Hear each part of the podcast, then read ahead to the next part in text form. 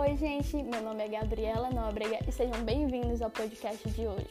O assunto que vamos tratar é mulheres na ciência, então por isso eu trouxe duas mulheres para representar bem esse assunto: Thaís Coelho e Lara Maria.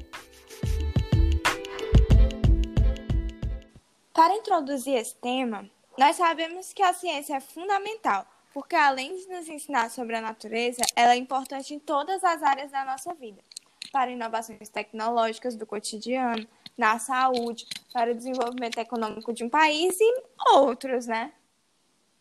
Exatamente. A pandemia do Covid-19 é um exemplo atual da ciência na área da saúde. Os cientistas do mundo todo estão procurando desenvolver uma vacina para a prevenção dessa doença. É, isso mesmo. E é exatamente isso que a ciência é. E por mais que seja algo desconhecido, ela está sempre evoluindo em prol da gente, para beneficiar o nosso cotidiano. E ela é composta por três componentes: o teórico, a prática e a técnica. E isso só nos mostra que a ciência ela não utiliza de suposições, mas de comprovação, para nos dar esperança de um futuro promissor. E partindo disso, a gente vai para um assunto muito importante, e que é as mulheres na ciência. E quando a gente fala de ciência, vem logo à cabeça homens como Albert Einstein, Darwin, Stephen Hawking e Newton. Mas por que isso?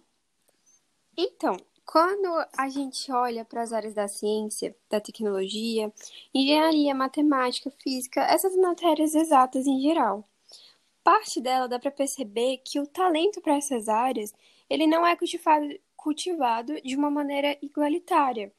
Tem mais peso para os homens do que para as mulheres, desde os primeiros anos escolares. Sim, eu concordo, até porque foi criado um estereótipo, né?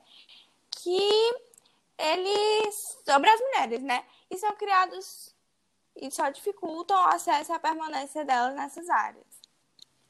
É, e essa desigualdade de gênero fica ainda mais aparente, como, por exemplo, o Prêmio Nobel, onde apenas 97% do prêmio foi ganho por homens e 3% por mulheres.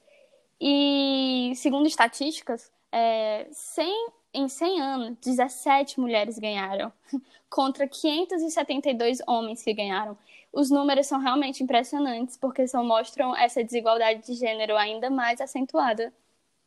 Exatamente. Só que ainda bem né, que tem o dia é, 11 de fevereiro, que foi criado em homenagem justamente a essa população das mulheres em 3%, que contribuem e contribuíram para o desenvolvimento da sociedade através da ciência. Tem um exemplo muito claro disso, que foi o caso da Marie Curie. Sim, talvez ela seja o nome mais lembrado, né? Pois ela fez diversas descobertas, como a da radioatividade. Até o próprio termo foi criado por ela. Além de descobrir, né, dois novos elementos da tabela periódica, que é o polônio e o rádio. É verdade, mas vale ressaltar que existem outros nomes que foram é, importantes para a ciência. E é o caso da Mary Tharp.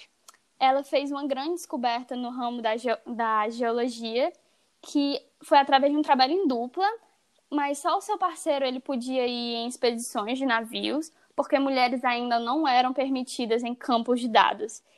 E uhum. ela fez uma descoberta que foi as montanhas e vales submarinos, que até então eram descobertos, eh, não eram descobertos ainda, que foi provado a existência de placas tectônicas e a teoria da deriva continental.